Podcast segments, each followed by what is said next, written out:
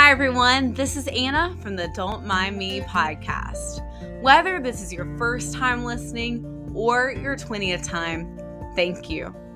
My prayer is that this podcast will encourage you, whether you are in a mountaintop season or in a valley season. Before we get into today's episode, I did want to ask you just two things. Number one, if you enjoy this podcast, please share it. Share it with your friends, share it with your neighbors, share it with anyone that you think might be encouraged by it.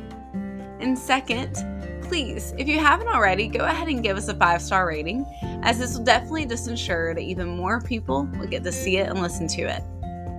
Thank you so much, and I hope you enjoy this week's episode of the Don't Mind Me podcast.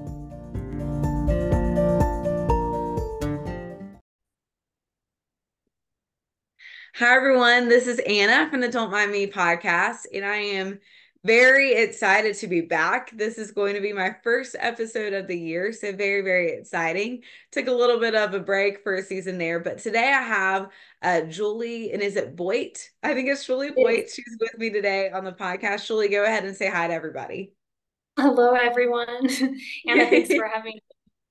Of course. So Juli and I, we just met. She's actually in Kenya, and I'll let her tell a little bit more about that. But um, I got connected with Juli through a friend of mine who um, periodically will send me um, some authors and things like that that maybe I could connect with and I might want to have on the show. And when I saw Juli's story, I immediately connected with it and really thought that she'd be a fantastic guest. And I'm excited that she's also the first guest of the year. I think that that's really significant and special. And so, Juli, I'd love for you to go ahead and tell everybody a little bit more about you. Sure. So, I have lived in Kenya in a village for nearly 20 years. Um, 20 years this year. And I came as a single 25 year old um, nurse practitioner coming to do work um, alongside of a community based organization doing HIV work. And God had really put some put it in my heart, um, just all that was going on around HIV um, in sub-Saharan Africa, and I had connected with these just wonderful leaders who cared so deeply about their people and the suffering of the community and invited me, welcomed me to come and to be a part of a community mobilization uh, group that started visiting people with HIV in their homes. And over time, um, that's grown into an organization that I helped to lead called Living Room International, where we now have two locations and hospital and hospice and do community work and we care for over 100,000 people a year now and uh, it's just when I look back on the journey that God has had me on, I just I'm one I'm grateful that I didn't know the whole picture when I moved here. You know, I came here and felt the invitation to try to be faithful to what was in front of me and um, with the community that I was moving into. And God has been so generous and faithful. I mean, that's who God is, but just to watch that um, step by step as we've followed. And um, there's a guiding question that we we ask is what does it look like to love in this situation as we come across all kinds of things and just believing that as we lean, lean into love that god will guide us and will guide our steps and actions and minds and hearts. And so that that's a little bit about my journey. Um, i am a wife and a mom to five kids and so blessed to be able to do that too. Wow. So did you meet your husband in kenya or how did that i did Wow. Yeah. Okay. So I had been living in Kenya for eight years when I met my husband. His name's Titus, and he is Kenyan, and um, we've been married for 12 years now. So that is amazing. What a cool, cool story. Um, and five kids. I bet. How what are their ages?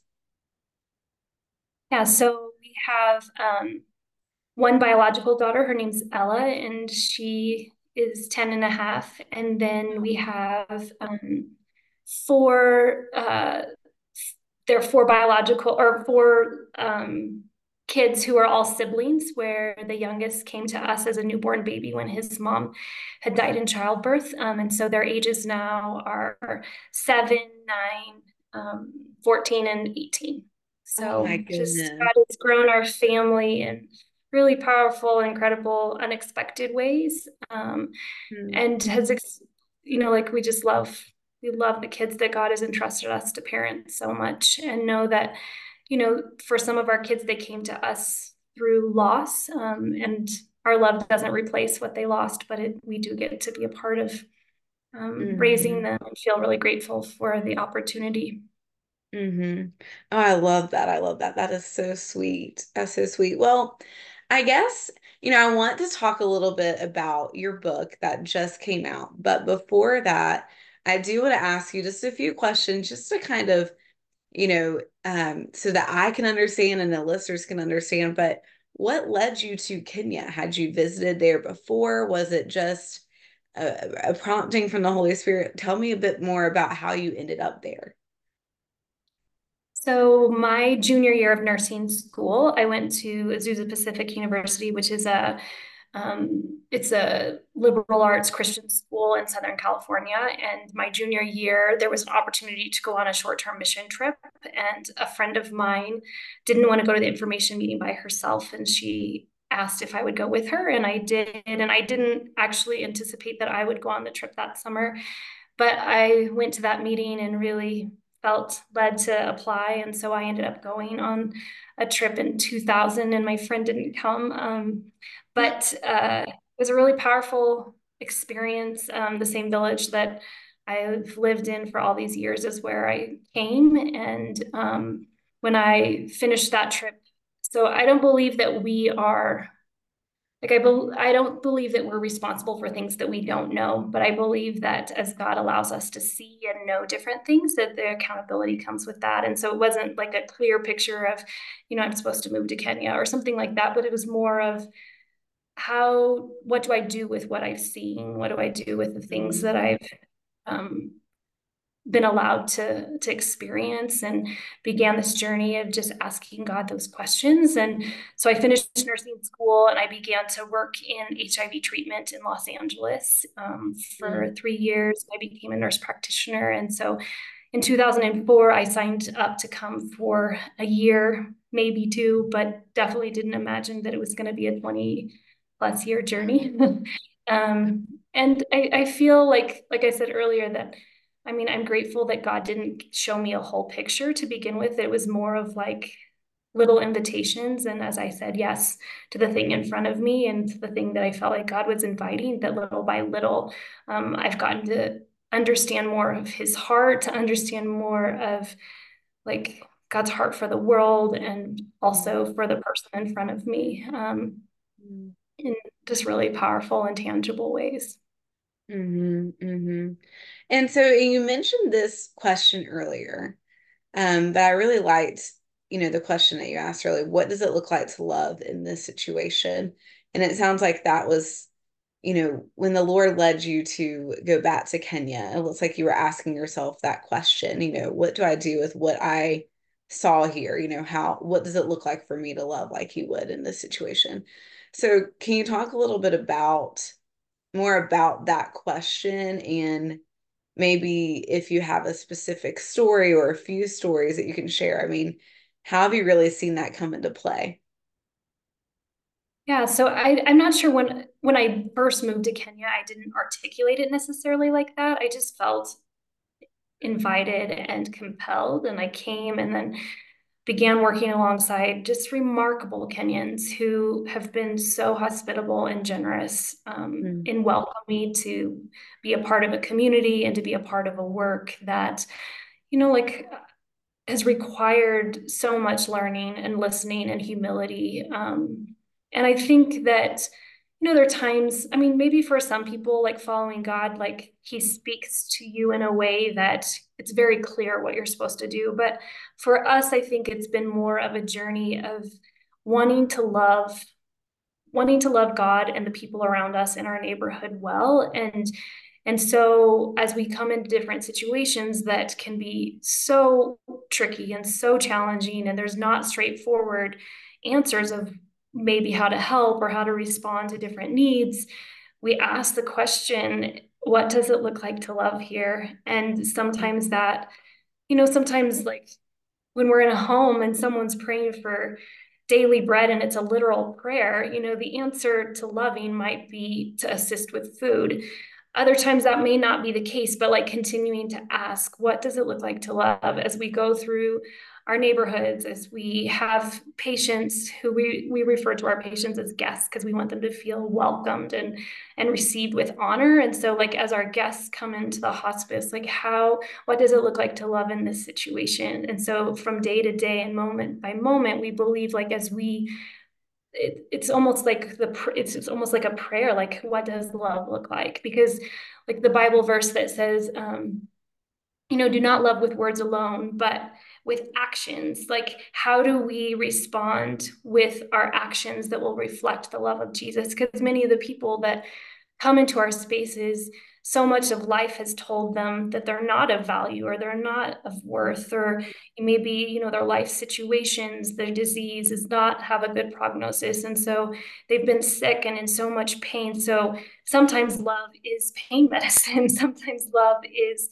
like someone who can no longer feed themselves like us helping to feed them or to bathe them or to change a dressing or you know like really tangible ways but you know, one of the things that I hope is that wherever I would be in the world and whatever God might lead me into, that that same guiding question that I would continue to ask it. You know, like I feel like some of our work, you know, it's extreme cases and it's dire situations, but you know, wherever we are, like there's an opportunity, one, like to receive the love of God that's not just for us to give, but also like what does it look like to love myself in this situation? Like, are there moments where I need to step outside and to go for a walk and to look for birds, um, to be reminded that if God cares for the birds, that He takes care of me mm. and these people that I love? And, you know, so just leaning into the question, believing as we ask it that God will honor that and God will reveal little by little. And so it's not so much that we have a certainty of this is the right or wrong thing to do, but it's mm-hmm. just I'm going to lean into this and trust that love, like the love of God, will guide us little by little. And um, sometimes mm-hmm. there's rerouting, but um, I feel like there's a grace in that. I absolutely love kind of how you explain that because as you were talking, I kept thinking that, you know, sometimes we have in our minds what it looks like to love people well in certain situations. But it's important to ask the Lord, you know, what does it look like for us to love well? Like, how do you want us to love someone? You know, we can often think, you know, maybe money would be the best thing to give them in the situation or um or you know i need to give them this medication or i need to give them this where it could be that other needs you know even more so are the way that you best can love that person you know everybody also receives love differently so you have to think right. about that too so there was a patient once, um, this beautiful guest, she was towards the end of her life and she was experiencing a lot of anxiety. And we were doing rounds and we came into her space and we asked her, you know, because she was having so much anxiety, if she felt like she needed medication. And she's like, no, I need to sing. And so she began to sing in Swahili a hymn that you know was translated from English that says, you know, my hope is built on nothing less than Jesus' blood and righteousness. And she just started singing, like for her, that's what she needed in that moment. And so us joining in the singing was part mm-hmm. of what mm-hmm. love looked like, you know. And so I feel like there's a thousand and one examples of that of exactly what you're saying of even i can come into a space and feel like this is what's needed but as we listen and learn and try to walk with humility the ways that god will reveal ways that we can we can love. And i think like within community has been such a huge part of this journey where it's not me alone. It's i mean none of us are the savior like god is our savior. And so how do we you know, be have a willingness um, to come alongside suffering, but to trust that God is already in the middle of that. And so we're a community that's well practiced in weeping with those who weep and rejoicing with those who rejoice and walking, you know, as much as possible with the vulnerability that it's not just about what we give, but also what God wants to give us and how do we receive um, in that journey too. And that's so good. And I feel like, you know, this is so applicable to people because I know that you're you're in a situation where you're really faced with unique situations that many of us here in the United States are not faced with every day. But that's such a good thing for us to remember. Like even us people here, um, or really anywhere around the world, are going through difficult things. You know, we have to, like you said, weep with those who weep, rejoice with those who rejoice, you know, mourn with those who are mourning. Um, and I think it's so important to meet people where they are. And like you said, to recognize that we are not their savior, that God is, but that we can still walk alongside of them on their journey, whatever it looks like during that specific season that we get to be a part of their life, or if we're a part of their lives for a long length of time, you know, looking at it as how can we best walk with them through this specific season right now? How can I best love them right now? Um, I do want to ask you, Juli, tell me about your book that was just released. So tell me a little bit more about that. What led you to write it? Um, and what specific things, you know, what are some of the, the things that are in there that you would want people to um, to hear a little bit about today? Yeah, so the book is called Brave Love, and it's about my journey um, of learning about courage and compassion and doing it within community. And, mm-hmm. you know, I think the first editor who read it, she, she said, I expected that there was going to be like a series of stories, you know, that your Kenyan patients who you have you know help to nurse or whatever that those stories would sit side by side and she said you know what i didn't expect is that it was actually one story that's interwoven that's like who you've become um, over mm-hmm. all of these years of walking alongside of others that it wasn't just a story about Betty, this beautiful person who I took care of, or the child who was malnourished. It was like the the weaving together of these stories that are held together um, by the mm. themes of courage and compassion. And and then the other thing that i've not really um, talked about yet is that for our kids um, over the last seven years three of our adopted kids have walked through like horrible chronic illness. And so we've mm-hmm spent um, extensive periods of time in the hospital and in the states doing bone marrow transplants so that they could survive. And um, and so the lens through which I see things now is not just as a nurse, but as a mother. And so the lens of motherhood has reshaped the way I think about patient care and the way that I walk alongside of other mothers who come in with their sick children. Like i just see so different because of the experience that i've had. And i i like to point out that like in the middle of like a really really dark season where we were in the hospital in the middle of my son ryan's transplant we were in the icu and he was so sick and i didn't know if he was going to live another day and and a friend came and asked um, asked me what jesus was teaching me and I said to her like I don't I don't know. I don't know if he's teaching me anything. But what I know is that God is good and his love isn't changing and that no matter what the outcomes like God's love will remain. And so those were the things like I held on to. Like I didn't really know how to pray in that season. So I I feel like sometimes we want there to be extra meaning out of suffering. And for me, it's more of like like I don't think within my theology that God needed my children to suffer so I could learn compassion. But what has happened is that as a side effect, my heart has grown in ways um, mm. that I don't know that it otherwise would have. And it's been a really powerful experience. And so the mm-hmm. book mm. is a combination of the stories that I've walked um, alongside of others for 20 years in Kenya, but also with the lens of my kids and our journey um, through treatment and just how God has led us through it. Hmm.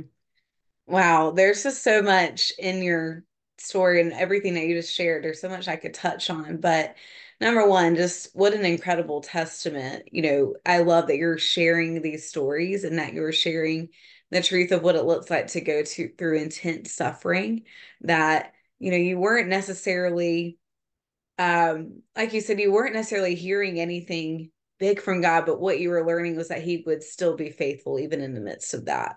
You were just holding on to what you had. You had a hope in Christ even though he may have felt a little bit more silent at times he was still there with you. And i love that you shared that because I think that when we're in the midst of suffering, what people don't recognize is that when you're going through things, you're really going through it. And when you're going through suffering, um, and then maybe you're out of that season, you do, like you said, it grows your compassion, it grows your empathy.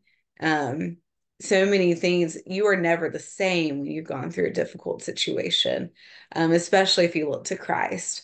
Um, and you know, I love that you shared that. And um, I'm so sorry that that happened. Are, are they doing better now? Is your son better now? Or how are they doing? Yeah. So, okay. so two of our kids had bone marrow transplants and um, okay. they're cured of their sickle cell disease. And then we have a third daughter who didn't have a match to be able to do that treatment. And so we're still journeying through that and what might be ahead as far as treatment options. But, you know, I think, um, one of the things that's been really powerful for me like in in thinking about all of it is the tension that exists in i will always be grateful for the ways that god made a way for our kids to have healing um, and there's a tension of the trauma and the wounds that were required for that healing to come and so i think sometimes um, we want the end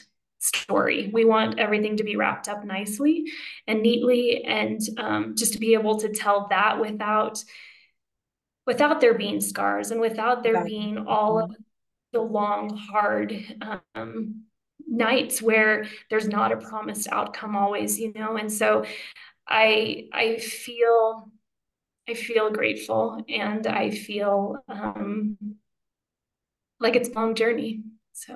Mm-hmm.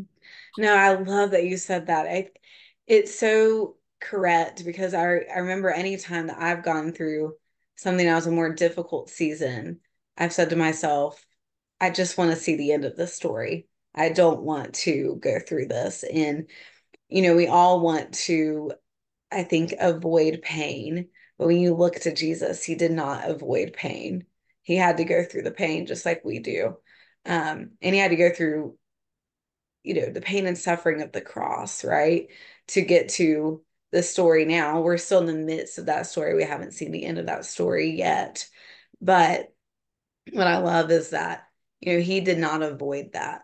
And so we can't avoid that either. Well i think we have a choice. You know i think mm-hmm. we have a mm-hmm. choice to in the midst of pain that if we choose to numb um, mm. or sometimes avoid the pain, then I think what happens is it also eliminates our possibility for joy. So mm-hmm. I think we have to also hold the tension of like, as much as it hurts, if we don't, if we're not willing to step into that and allow that pain, you know, that that God can be bigger than that pain, even though in the middle mm-hmm. of it all you feel and maybe you can't see a horizon in any direction. But i think avoiding it or numbing it uh, is one of the ways that like we become less human and that that it really does like take away our possibility for joy. It's true. It's true. Um i will ask you going back to your your book's title is brave love. So what does brave love that statement really mean to you so I, when I think about the word brave, I think you know, for many years of my life, I would have thought about like a movie like Braveheart, where it feels like there's so much courage and um, that there's no fear. But what brave actually means is a willingness to step into spaces that might feel scary and still being willing to do it.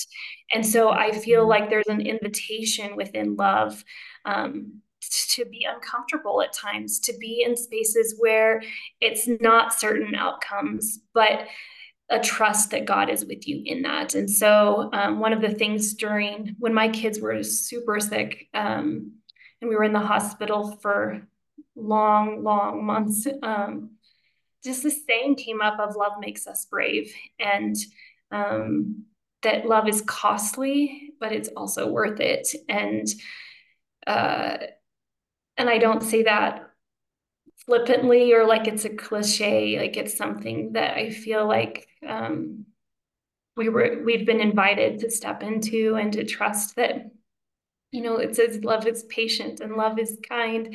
And we laugh sometimes because those are hard things. Like do we have to do both at the same time? You know because it feels like it's asking a lot but the truth is that's that love does ask a lot you know? Um but I, I so appreciate that love is greater than fear and that love, you know, true love, it casts out fear and the ways that God has led that um, in our lives as we've been willing to say yes to the things that are in front of us that we believe are invitations to love, like within our family and within our work. I've just experienced, um, I've experienced brave love that is sometimes really quite scary.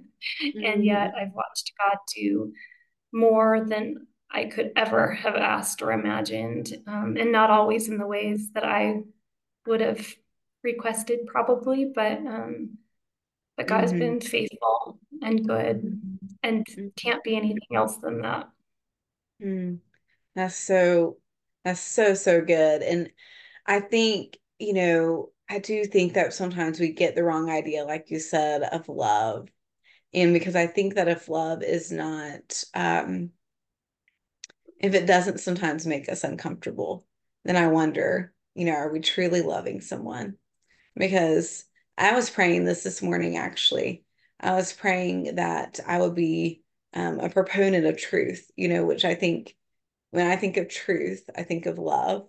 Um, you know um, love is not without telling the truth at times and you know, sometimes it's easier said than done. And sometimes different people react to how you love them differently. But um, true love, like you said, true love casts out all fear.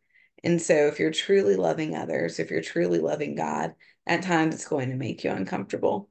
But that's why it's love. and I love that. If you look at the life of Jesus, you know, the way that he truly loved people and how he served them and things like that, he was not he did not necessarily always make people comfortable and that's okay and we can't be so focused on it always being comfortable for us when it comes to love and so i love that you shared that i will ask you you know we have a little bit of time left are there any specific stories that you maybe share in the book? I know you said it's more of an overarching story but is there anything specifically that comes to mind when you think of brave love? Maybe one of your first experiences where you were thinking i am really going out on a limb here. Feel very uncomfortable but here i go. Yeah um, so one of the stories that led to us starting um, our nonprofit and the hospice work that we do was uh, two HIV positive malnourished babies who were on the verge of starvation. And we had gone to their homes. Um, they were orphans. And as we went into their homes, we really felt compelled like if if something if an intervention other than what we've been doing is not done um, a dramatic one then they're not going to live. And so um, we walked away from just these rural homes and sat together and we that's the first time i remember us asking what does it look like to love? in like that mm.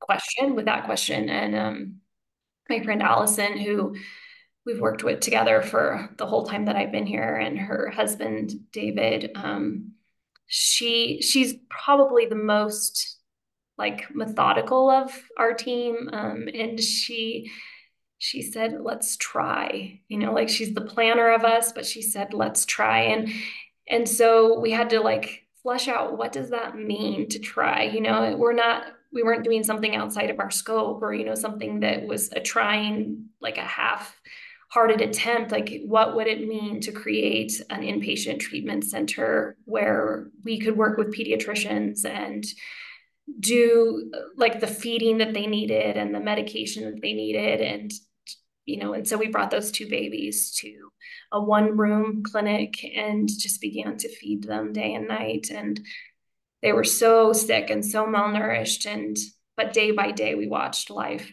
little by little return mm-hmm. into them and um, at six weeks um, baby felix who was just about a year old he actually got super super sick um, and went into respiratory failure. And we sent him to a government hospital that was about an hour away from us and he passed away within a couple of days. Um, but flovia who was two years old she began to thrive. And within a couple of months like she was walking and began talking in multiple languages and she called everyone who took care of her mama because we were the ones who were loving her. And it was i feel like so much of our story of living room is the name of our organization and our hospital. Um, I feel like it's not so much about an outcome, but it's the love that we put into it. And we trust the outcomes to God. We feel like there's aspects of it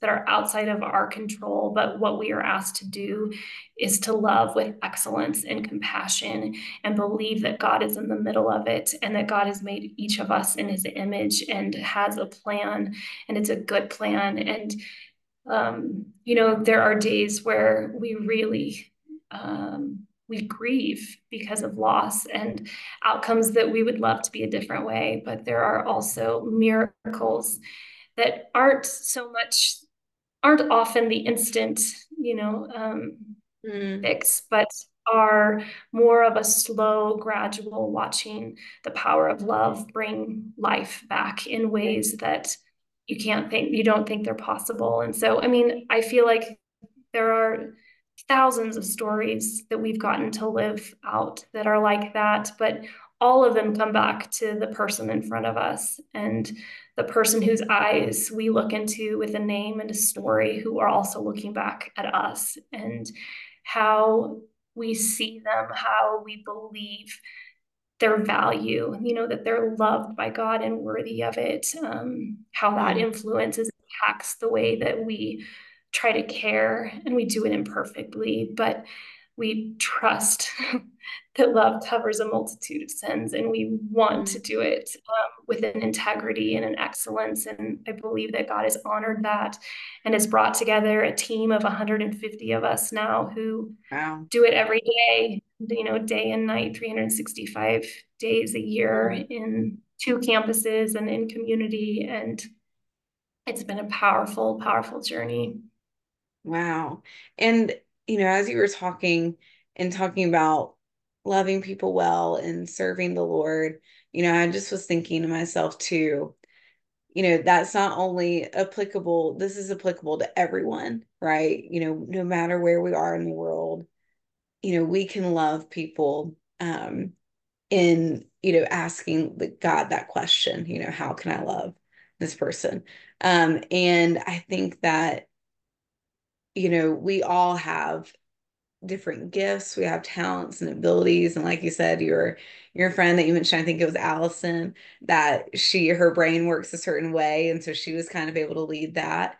You know, God has given us all such unique talents and abilities in all 150 people that work for your organization. Um, and it's up to us to ask him, you know, how can I use my gifts to glorify you? And how can I love other people well um, by using these gifts. And so I just love that as you were talking about that, I wanted to encourage people that you don't have to be, you know, in Kenya or doing the specific work that you're doing to make an impact for the Lord. Um, you know, we can be really located anywhere, but it's that question of, Lord, how do you want me to love others well today? Or how do you want me to love this this person in this specific situation? um, that really can change our lives as we are serving him and glorifying him in what we're doing every day. And so I just love that you're sharing that yeah, because it, it, goes across the board. Mm-hmm. sorry for interrupting. I, I just think the the opportunity, like you're saying, that this is not about a geographical location. There's an mm. invitation, a command really for all of us to love God and to love our neighbors and wherever we are, you know, that that remains a constant. Um, and I would add like that I don't only want to use my gifts, but I also want to use my weaknesses because I believe that mm. God can be strong um, in the places where I may feel weak, I may feel inadequate. And I want to leave room that in those spaces too, and those places within me that, um, that God can do things in powerful ways um, or in simple, quiet, um, unexpected ways too. Oh, that's so good. I mean, because it's often in our weaknesses. I mean, it says in our weakness, he is made strong, but it's often in our weaknesses that we recognize our need for God like we never did before. And like you talked about earlier, where we can sometimes, in the midst of pain, we threaten to maybe become numb to it instead of really facing the pain that we're going through, or there's wounds or there's scars that come about as a result of pain. Because then, if we become numb, then we can't really experience the fullness of joy. Um, I think, in the same way, if we don't embrace our weaknesses, then we don't really understand our need for God. You know, we understand it differently when we realize you know, it's humility to recognize I'm not strong in all the ways that I need to be right now. So, Father, I'm asking that you to work in my weaknesses to bring about your glory and your purposes. But, Juli, I do want to ask you before we go, what is your favorite verse? Because I ask everybody that. And I'm curious, I feel like it's hard to know your favorite verse. Oftentimes people say, you know, that's really difficult to pick, to pick just one. But do you have a favorite verse?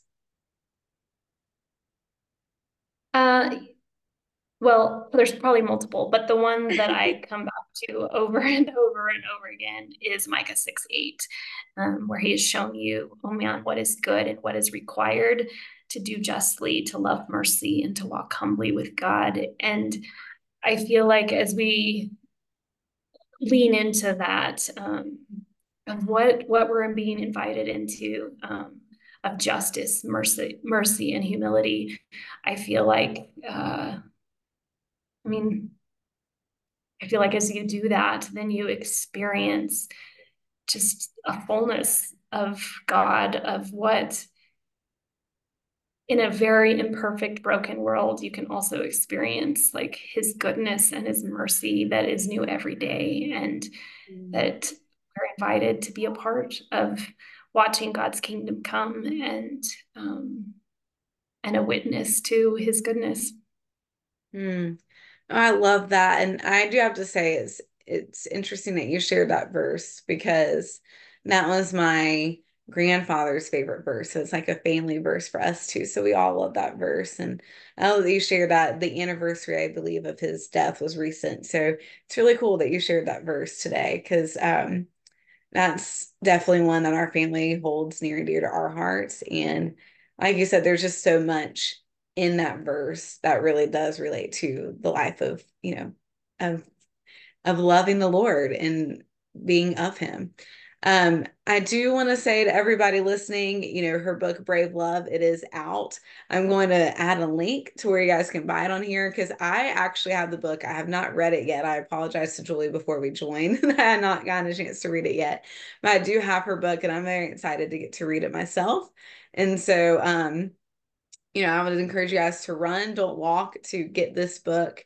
Um, I know that I was extremely encouraged by what you shared with me today, Juli, and um, we'll definitely be praying and thinking of you and your family and your organization the days to come as you guys are doing amazing work there. Thank you so much. Of course.